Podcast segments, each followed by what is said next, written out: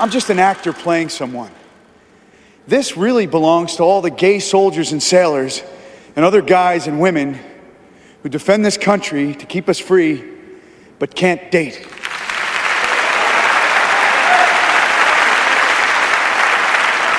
So maybe I should uh, thank someone else.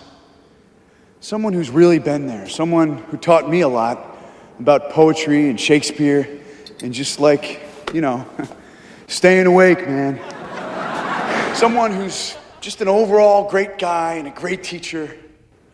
To Howard Brackett from Greenleaf, Indiana. Oh, oh wow. Oh, wow. And he's gay.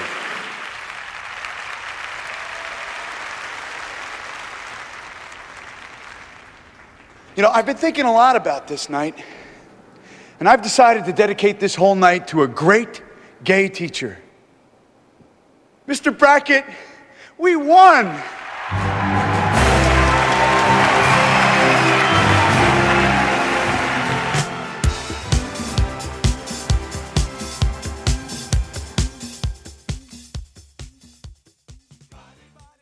3월 13일 월요일 FM 영화 음악 시작하겠습니다. 저는 김세윤이고요. 오늘 첫 곡은 더 빌리지 피플의 Macho Man이었습니다. 1997년 영화 인앤아웃에 쓰인 곡이죠. 어, 그 전에 들려드린 장면은 인앤아웃의 모든 이야기의 시작이었어요. 제가 이거 정말 재밌게 봤던 영화인데 영화에서 맷 딜런이 아카데미 남우 주연상을 받습니다. 영화에서 게이 캐릭터를 연기해서 상을 받죠. 수상 소감을 하면서 감사한 사람들의 이름을 쭉 나열해요. 그러다가 특별히 감사한 사람이 있다. 학교 다닐 때 나의 선생님. 그런데 바로 그 선생님이 시상식 장면을 지켜보고 있죠. 이제 곧 결혼을 앞둔 자신의 약혼녀와 함께 시상식을 보다가 자신의 제자가 상 받는 것도 기쁜데 제자가 자기 이름까지 얘기해 주니까 너무 뿌듯한 거예요. 그리고 또그 매딜런이 이 작은 마을의 자랑이었거든요. 그래서 온 마을 사람들이 그 시상식을 지켜보고 있었단 말입니다. 그런데 매딜런이 그런 말을 하죠. 그는 게이였다. 우리 선생님 게이였고 그 위대한 게이 선생님 덕분에 내가 이렇게 멋진 연기를 할 수 있었고 의미 있는 작품을 남기게 돼서 기쁘다. 소감과 함께 선생님 우리가 해냈어요. 라는 말로 마무리를 하죠. 그때 마을 사람들과 이 선생님 그리고 약혼녀의 표정이 진짜 예 진짜 재밌어요. 그게 바로 킬포예요. 모두가 입을 떡 벌리고 눈을 크게 뜨고 미동도 하지 않고 TV 화면을 지켜보는 바로 그 순간이죠. 아닌 밤중에 갑자기 게이가 되어버리고 심지어 그 사실이 전국으로 생중계되는 방송 아니죠 전 세계죠 예, 전 세계를 통해서 방송되면서 일어나는 일들 이제 그걸 그린 코미디 영화가 In & Out이라는 작품이에요. 제가 갑자기 왜 97년 이 영화를 떠올렸냐면 어제 역대 아카데미 주제가상 퍼포먼스 top 20 롤링스톤이 뽑은 그 리스트를 방송했잖아요. 그때 1등한 순간 최고의 아카데미 주제가상 공연 필라델피아였죠. 그때 생각이 난 거예요. 아, 이 영화에 얽힌 재밌는 얘기 있는데 왜냐하면 그해 어, 상 두 개 받았거든요. 필라델피아가 하나가 주제가상이고 하나가 톰 행크스의 나무 주연상이에요. 그런데 톰 행크스가 실제로 그 나무 주연상 받으면서 자신의 예전 게이 티처에게 감사하다라고 얘기를 한 수상 소감이 있거든요. 거기서 착안해서 쓴 시나리오예요. 모르겠어요. 지금 기준에서 보면은 여전히 재밌게 웃을 수 있는 영화일지는 모르겠는데 당시에는 정말 정말 재밌게 봤던 기억이 납니다. 문자번호 샵 8000번이고요. 짧은 메시지는 50원, 긴 메시지는 100원의 추가 정보 이용료가 붙습니다. 스마트 라디오 미니, 미니 어플은 무료이고요. 카카오톡 채널 FM 영화 음악으로 사연과 신청곡 남겨주시면 됩니다.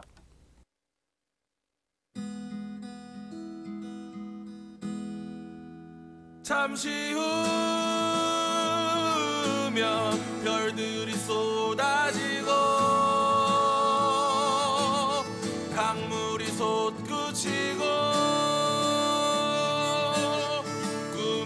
깨어날 거야.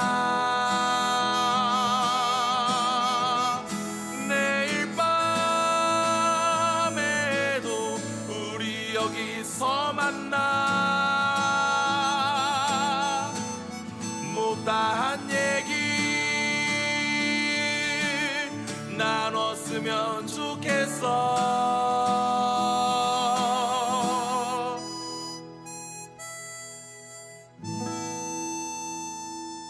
FM 영화 음악 김세윤입니다. 서정호 씨, 맥라이언이 출연한 영화 French Kiss 중에서 Feels Like a Woman 듣고 싶어요 하셨습니다. 주케로의 노래죠. 주케로는 이름이 참 이게 설탕이란 뜻이잖아요. 제가 이걸 왜 아냐면 제가 제일 좋아하는 카페 감히 단골이라고 저는 생각하지만 사장님은 아마 그렇게 생각 안 하겠죠. 그렇게 띄엄띄엄 오는 주제에 무슨 단골이야 라고 생각하시겠지만 저의 최애 카페 이름에 이게 들어가요. 주께로. 그래서 뭔가 하고 봤더니 설탕. 설탕이란 이름으로 활동했던 네, 뮤지션입니다. 주께로의 Feels Like a Woman. 서정호 씨는 맥라이언이 출연한 영화라고 French Kiss를 말씀하셨는데 서운하겠는데요. 케빈 클라인이. 예, 맥라이언과 케빈 클라인이 함께 출연한 영화. 케빈 클라인은 오늘 오프닝에 소개해드린 인앤아웃의 주인공입니다. 맥라이언과 케빈 클라인의 French Kiss도 그래서 떠올려 봤고요. 발음 조심하셔야 돼요. 켈빈 아닙니다. 네. 케빈 클라인입니다. 이거 예전에 실제로 켈빈으로 잘못 오타난 기사도 제가 봤거든요. 켈빈과 케빈은 다릅니다. 예. 케빈 클라인. 자, 그나저나 이제 좀 있으면 날 밝으면 95회 아카데미 시상식이 열리죠. 저도 중계를 볼 텐데 과연 올해 나무주연상은 누구일까요? 예, 모든 부문이 다 사실 궁금하죠. 그런데 오늘 오프닝에서 나무주연상 수상 장면을 들려드렸으니까 나무주연상 얘기해 볼까요? 누굴까요? 엘비스의 오스틴 버틀러가 이렇게 보였는데 The Whale의 브랜든 프레이저가 또 막강하더란 말입니다. 이니셰린의 밴시도 제가 봤는데 이니셰린의 밴시의 콜린 페런이라 Aftersun의 폴 메스칼 같은 경우에는 저는 이 두 배우의 연기 그리고 두 영화 모두 너무 좋아하지만 순전히 수상 가능성을 놓고 봤을 때는 예, 살짝 좀 밀리는 느낌이에요. 빌 라이도 그렇고요. 아마도 브랜든 프레이저 아니면 오스틴 버틀러 둘 중에 한 명이 받지 않을까 싶은데 아, 이랬는데 제가 밀릴 것 같다는 사람 중에 받는 거 아니야? 예. 그래도 저는 다 좋습니다. 예. 제가 다 좋아했던 영화들이고 배우들이라 그런데 모르겠어요. 지금의 약간 촉은 브랜든 프레이저 쪽에 가깝지 않을까라는 게 그냥 막연한 촉입니다. 최병욱 씨도 그렇게 생각하시나요? 더 웨일 저 보았습니다. 영화에 정확히 나오진 않지만 아마도 2016년이 배경인 것 같습니다. 트럼프 당시 공화당 후보가 당내 경선을 치르는 뉴스 장면이 나오거든요. 하셨는데, 예, 맞아요. 2016년이 배경이래요. 그래서 뭐 미국에 살고 있는 사람들은 음, 중간에 TV에 나오는 그 선거 장면만 보고 연도를 알겠지만 우리는 저게 언제지? 막연하게만 좀 짐작할 뿐이죠. 근데 실제로 2016년으로 설정되어 있대요. 음, 계속 사연을 읽어보면 그리고 영화에 나오는 아이다호는 미국에서도 보수적인 지역이다 보니 아마 평소에도 주인공의 삶이 순탄하진 않았을 것 같아요. 동성 결혼이 합법화되기 이전에 자신의 파트너를 잃었기 때문에 공식적으로 가족이 될 수 없었기 때문에 어쩌면 더 힘들었을 겁니다. 라는 부연 설명을 해 주셨고요. 그리고 영화에서 엘리가 쓴 에세이는 자신의 이야기를 솔직하게 써보라는 찰리의 평소 수업 내용에 충실했던 것 같아요. 조금 더 고치고 다듬으면 좋은 에세이가 되듯이 엘리의 삶도 지금은 삐뚤어져 있지만 딸의 가능성을 알아봐준 그 아빠 덕분에 고치고 다듬어서 더 나아질 것 같다는 그런 희망을 보여준 장면들이 인상적이었습니다. 바닷가에 누워서 거친 숨을 몰아쉬던 고래가 마지막 힘을 다해 다시 바다로 돌아가려는 장면을 상상해 보게 되었습니다. 고래는 바다로 잘 돌아갔을까요? 하시면서 신청곡은 Safe Return이라는 마지막 엔딩의 그 스코어를 신청해 주셨어요. 스코어를 듣다 보면 고래 울음소리가 들려서 더 여운이 남는다고요. 어, 이 스코어도 좋았죠. 최병욱 씨는 아마도 브랜든 프레이저의 한 표를 행사하실 것 같은데요. 만약에 아카데미 회원이라면. 이럴 때 저는 제가 회원이 아니라서 얼마나 다행인지 모릅니다. 저같이 이렇게 뭘 결정하기 힘들어하는 사람은 투표권이 있다는 게 너무 고통스러울 것 같아요. 와, 나이 표 누구한테 주지? 라고. 뭐 누가 받든 아주 기쁜 마음으로 축하할 순간이 몇 시간 뒤면 펼쳐지겠네요. 더 웨일 보시면요. 이 모비딕이라는 소설을 좀 다시 보고 싶어질 거예요. 영화에서 모비딕이 아주 중요한 소재로 쓰이고 있으니까요. 말씀하신 것처럼 이 영화의 후반부 장면을 생각해 보니까 정말 해안가에 누워 거친 숨을 몰아쉬던 고래가 마지막 힘을 다해 다시 바다로 돌아가려는 어떤 그런 움직임하고도 닮아 있는 것 같네요. 미처 이런 그림을 머릿속에 그리지 못했는데 최병욱 씨 덕분에 음, 해안가에 누워 거친 숨을 몰아쉬는 고래 한 마리의 이미지까지 마음에 담아두게 됐습니다. 고맙습니다. 신청하신 곡 들려드릴게요. 영화 The Whale에서 Safe Return. The Whale을 만든 감독, 데런 에러노프스키 감독의 또 다른 영화 2006년 작품 한국에는 천년을 흐르는 사랑이라는 제목으로 소개된 영화고 원래 제목은 The Fountain이고요. 휴잭맨하고 레이첼 바이스 예, 이렇게 출연했던 영화인데 거기 사운드 트랙에서 음악 들려드렸습니다. Death is the road to awe. 아, 이런 발음이 제일 곤란해요. 모르시겠죠? 제가 지금 무슨 단어를 얘기한 건지. death, 예, 죽음. is the road to awe. A-W-E. 뭐, 경외감? 뭐, 이렇게 번역이 되죠. awe로 이르는 길이 죽음이다. 예, 뭐, 이런 제목이고요. 크로노스 쿼텟이 함께한 곡인데, 음악을 만든 건 클린트 맨셀이에요. 데런 에로노프스키 감독은 계속 클린트 맨셀하고 음악을 작업했거든요. 마치 한스 짐머와 크리스토퍼 놀란처럼 둘이 계속 짝꿍이었는데 앞에 들려드린 곡 Safe Return The Whale의 음악은 클린트 맨셀이 아닙니다. 그 이번 영화에서 다른 그 음악가랑 작업을 했더라고요. 마치 그 크리스토퍼 놀란이 루드비 고란손하고 Tenet을 작업했던 것처럼 늘 짝을 맞추던 작곡가 대신 다른 작곡가와 함께 처음으로 만들었네요. 롭 시몬센이라는 작곡가고 어, 이 음악가의 전작들을 보니까 제가 다 좋아했던 영화들인데요. 툴리, 500일의 썸머, 세상의 끝까지 21일, Wish I Was Here, Foxcatcher 이런 영화의 음악을 담당했던 롭 시몬센의 스코어, Safe Return을 그 전에 들려드렸습니다. 음, 제가 엊그제 운전하다가 이 음악 우연히 듣게 됐는데 아, 언제 들어도 좋더라고요. 그래서 제가 느꼈던 그 좋은 감정을 다른 분들도 함께 느껴보세요라는 심정으로 두 곡을 골랐습니다. 영화 Trainspotting에서 루리드의 Perfect Day 그리고 영화 접속에서 더 벨벳 언더그라운드의 Pale Blue Eyes 언제 들어도 좋은 이 두 곡 이어 듣겠습니다.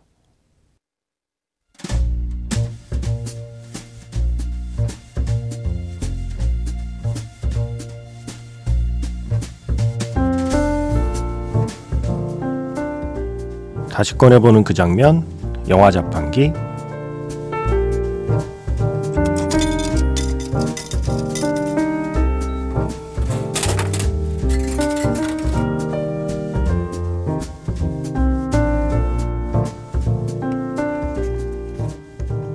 다시 꺼내보는 그 장면.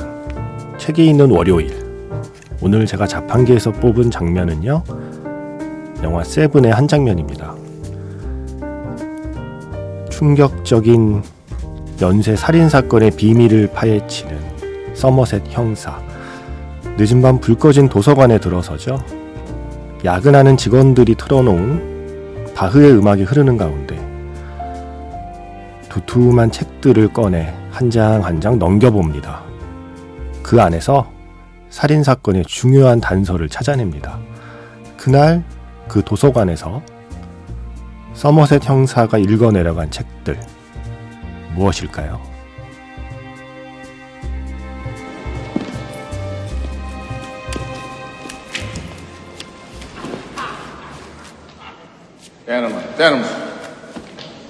I'll never understand. All these books, a world of knowledge at your fingertips. What do you do? You play poker all night. Hey, we got culture. Yeah, we got culture coming out of here. All right. How's this for culture?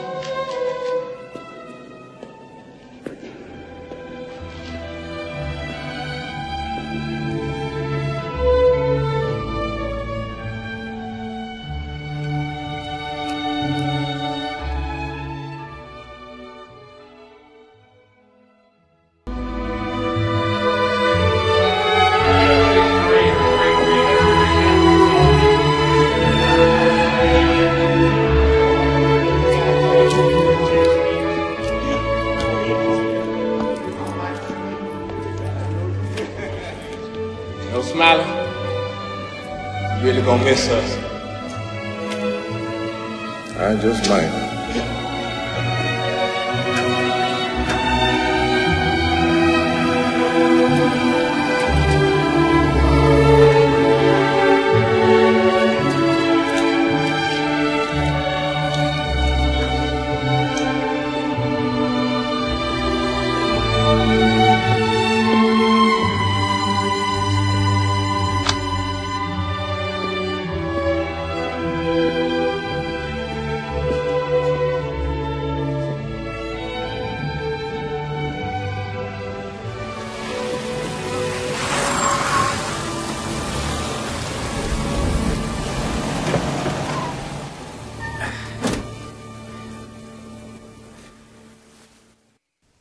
책이 있는 월요일 다시 꺼내보는 그 장면. 오늘은 데이빗 핀처 감독의 1995년 영화 브래드 피트와 모건 프리먼이 함께한 영화죠. 기네스 펠트로도 출연하고요. Seven이었습니다. 그 중에 유명한 장면. 이거 이렇게 시간이 많이 지났는데도 어쩜 이렇게 세련되고 그윽한 맛이 있을까요? 이 장면은 지금 동영상 사이트에서 이 Seven library scene 뭐 이렇게 해서 검색해서 보시면 와, 그 장면만 일단 볼 수 있거든요. 그 장면만 봐도 뭔가 영화의 기품이 느껴집니다. 저 이 장면 진짜 좋아하거든요. 음, 어릴 때 뭔가 막연한 로망이었어요. 나도 뭔가 한 분야에서 이렇게 베테랑이 돼서 불 꺼진 도서관에 이렇게 홀로 들어갈 수 있는 사람이 되고 싶다. 그래서 거기 직원들하고도 다 친하고 그 직원들한테 뭔가 신뢰를 넘어서서 살짝 존경의 눈빛까지 받으면서 넓은 도서관에서 내가 보고 싶은 책 이렇게 꺼내서 밤새 마음대로 보는 정도의 사람으로 성장하면 좋겠다라는 막연한 로망이 있었습니다. 거기 스탠드도 너무 예뻤고요. 네. 모건 프리먼이 아주 오래된 책들을 꺼내서 하나하나 읽어보면서 단서를 찾아가잖아요. 주로 이런 책들이에요. 단테의 신곡, 제프리 초서의 캔터베리 이야기, 그리고 밀턴의 실낙원. 고백하자면 저 한 번도 제대로 읽어본 책은 없습니다. 그냥 그런 책이 있다. 이런 내용을 담고 있다라는 정도만 알 뿐 제대로 읽어본 적이 없는 책들을 영화 속에서 서머셋 형사는 네, 이렇게 차근차근 읽어가면서 수사를 하고 있죠. 그때 흐르던 곡이 바로 바흐의 쥐선상의 아리아. 영화에서 직접 들려드렸고요. 영화에 쓰인 버전은 칼 미닝거가 지휘하는 슈투트가르트 실내 관현악단의 연주 버전이었습니다. 그 경비원들도 멋있잖아요. 모건 프리먼이 아니 인류의 지식이 다 모여 있는 곳에서 자네들은 기껏 포커나 치고 있나? 라고 얘기했더니 약간 반격하듯이 음악을 하나 틀죠. 우리는 포커를 쳐도 이런 음악 들으면서 치는 사람이야. 라면서 음악을 틀었던 게 바로 이거예요. 쥐선상의 아리아. 변희종 씨. 이분도 경비원입니다. 예, 영화 세븐에 경비원이 출연하는 장면을 들려드린 김에 변희종 씨의 신청곡도 준비했습니다. 춘천에서 아파트 경비원 야간 근무 중에 FM 영화 음악 듣고 있습니다. 하, 네. 클래스가 있으시네요. 네. FM 영화 음악이 바흐 정도의 클래스는 아니지만, 네, 그래도 춘천에서 아파트 경비원 근무하시는 동안 그래도 살짝 좀 클래스 있는 한 시간이 되도록 노력하겠습니다. 예, 신청하신 곡 두 곡 다 들려드리겠습니다. 영화 러브 어페어에서 피아노 솔로하고 아이 윌 신청하셨죠? 예, 두 곡 이어드릴게요. 4428번 쓰시는 분의 신청곡 영화 카사블랑카에서 둘리 윌슨의 As Time Goes By 오늘 마지막 곡입니다. 지금까지 FM 영화 음악 저는 김세윤이었습니다.